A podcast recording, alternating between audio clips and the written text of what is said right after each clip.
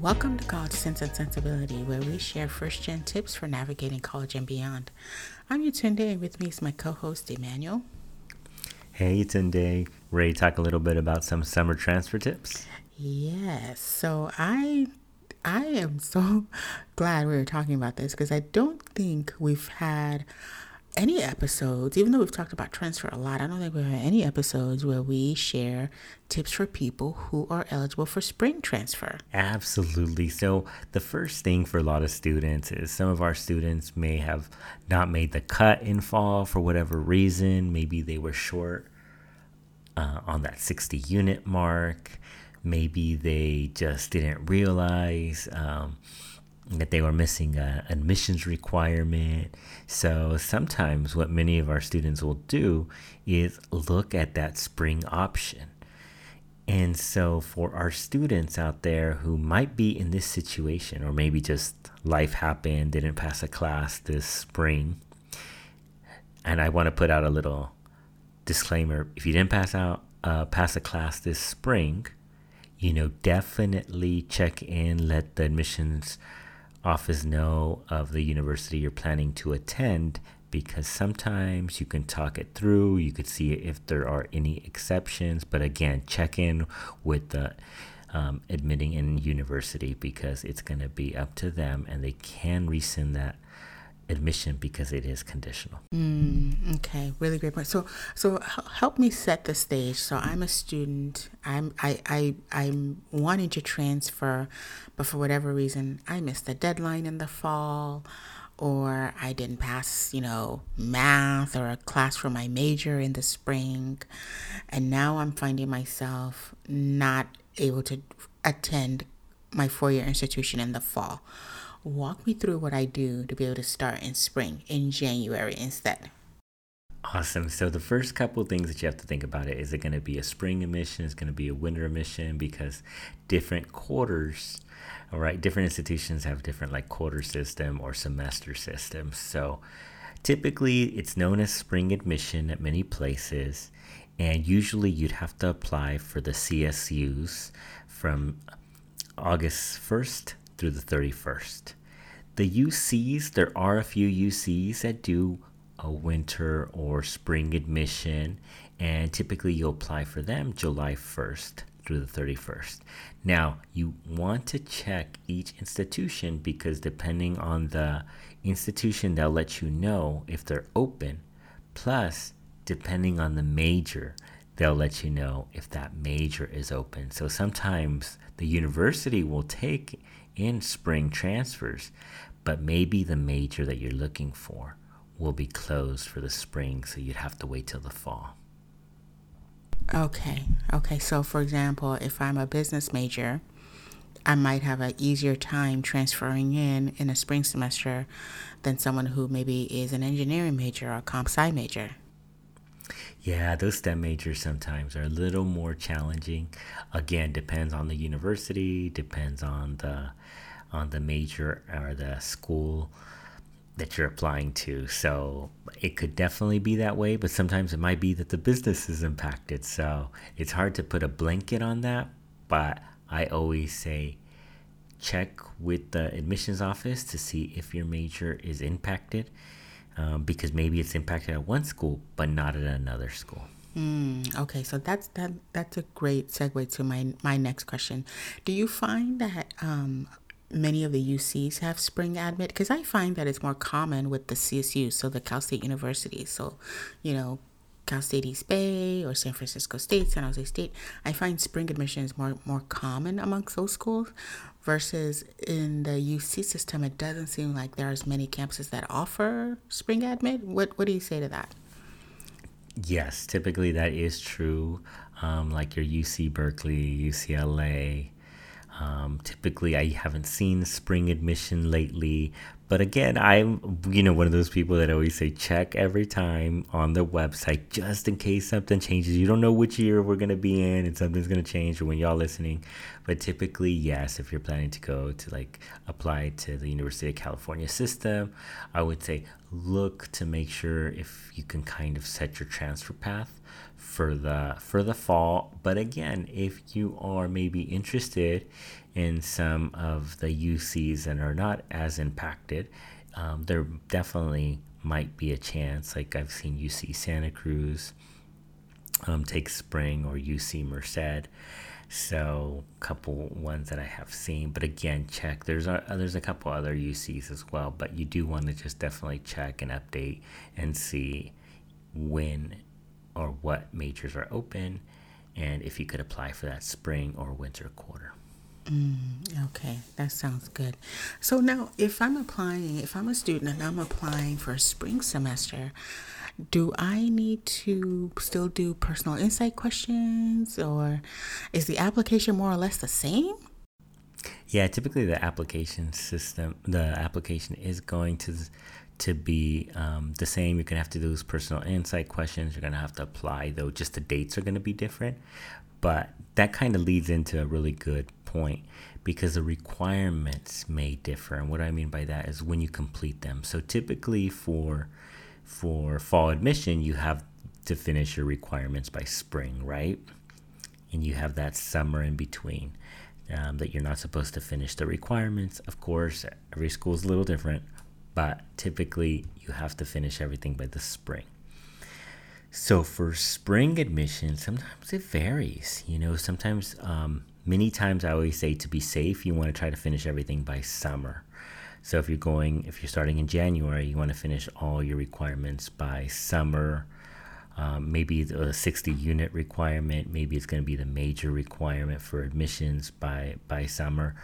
But again, this is hard for me to make a blanket statement because I've seen in the CSU system many times the courses will be um, you can take up till through the fall, even if you're starting in January. So I tell my students what I do with my students is we'll research last year's mm. admissions requirements, what were their what was maybe majors were impacted, what majors were they open for to kind of give us a little bit of an idea because the thing about the spring admission is it's kind of a quick turnaround. Sometimes you're not, you know, if you're applying in July for the UCs or in um, August for the CSUs, like they're not really updating that information like in March and April. So you might not see that information until June. So, you know, you want to kind of at least have a reference. And I always start a year behind to just give us a little bit of a reference point. Or I introduce the students to like the admissions representatives that they have and typically your transfer centers will have many times an admissions representative from the schools that come and they can go ahead and talk to them because they might know about some upcoming spring or winter admissions pieces that we might not be familiar yet with or might not be posted on the website. Okay, so those are all great tips. So, what would you say is the one thing that a student should definitely be working on over the summer if they're wanting to get into a UC or CSU for spring semester? The one thing I would look is I would go ahead and come up with three or four different college or university options and I would look at their last year cycle to see if they do spring admission, or of course, if they have it posted, um, if they're currently doing spring admission. That would be the really thing that I would look at because then you can kind of get an idea okay, which requirements do I really got to finish by summer if they're admissions requirements or not. And that way you'll have a better understanding, a better idea of what makes the most sense because some of the CSUs may allow you to finish some of the requirements in fall, right? So you're able to better uh, own in on the summer classes that you really need than just trying to put everything in summer. And that's another thing that I would say, going along with this one thing, you know, if you're like 21 units short, like summer's really short, I might just advise you to look into the fall of the next year and kind of spread those units out because you don't want to set yourself in a bad situation. I tell my students, not that I don't believe in you, but there's only so much time in the day. That would be probably my one thing. Mm, makes a lot of sense. All right, Tunde. So, what is your one thing that you tell students going into the summer for transfer if they're thinking about spring admission? Yeah, so when I get students who are interested in a spring admit, I typically will say, well, you've got to keep your options open and and and basically kind of walk them through being uh, open to all the different options as far as campuses are concerned, right? Because sometimes students have their mind made up that, oh, I, I want to go to this school. Well, if that school isn't an option, are you are you really wanting to miss out on other schools that might also be a good fit right? So i would say keeping an open mind is what i always try to encourage students. And then also i think kind of really you know adding to what you just said is that maybe you might even want to consider waiting till that following fall right? If you really do have a school that you really love and you really want to go and they're not doing a spring admit what else can you do during that time in that interim? Can you work a little more and save up money?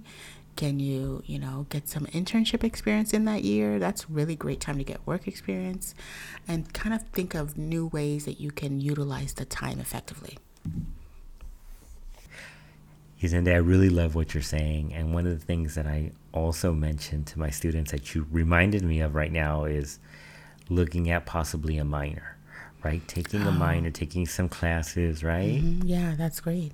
Now, do you think it's enough time for a student to boost their GPA and be a better candidate? For the fall, mm-hmm. um, if they're if they're doing winter admission, right, and they're going to push it to the fall, they really only buy themselves that fall mm. grade, right? Because by the time they update their application in January, so, for example, we're talking about like, hey, I want to go into admission in the spring in January 2024, right? And let's say my GPA is not where I want it to be. And so I push my admission to fall of 24. Like, really, I have that summer and fall to help my GPA go up because by the time I'm in spring of 24 for the next fall of 24, you know, you're they're going to admit you that spring, so they're not going to be able to see those those final grades for spring. Of course, they're going to hold you to a certain GPA requirements many times, so you got to do well.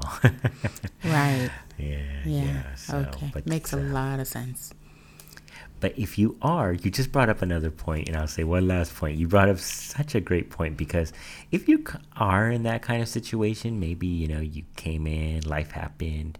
You know, check out our episode on like academic renewal. But you know, you might want to look into academic forgiveness, academic renewal. Uh, there's different types of names for it but it can kind of help by retaking um, by getting a certain GPA and some of your courses may be expunged from your G from your GPA. They won't necessarily be taken off your transcript. That's the question I always get. They won't be. They'll still be on your transcript, but they will no longer be counting your GPA. So I definitely recommend if you're kind of in that boat, check that out. All right, listeners. Remember, this is this podcast is for informational purposes only. Please check in with your counselor or with admissions or with the university that you're planning to attend to make sure the information is accurate. And also, please follow us. We're looking to up our subscribers. We would really appreciate it if you can follow us. And you Yutunde, do you mind letting our listeners know where they could find us at? So, listeners, we want to hear from you. If anything we've said today resonates, or if you've got a question, you want to make a comment, you can find us at cc underscore sensibility on both IG and Twitter. And you can also email us at cc and sensibility at gmail.com. That's cc a n d s e n s i b i l i t y at gmail.com. And until next time, keep learning.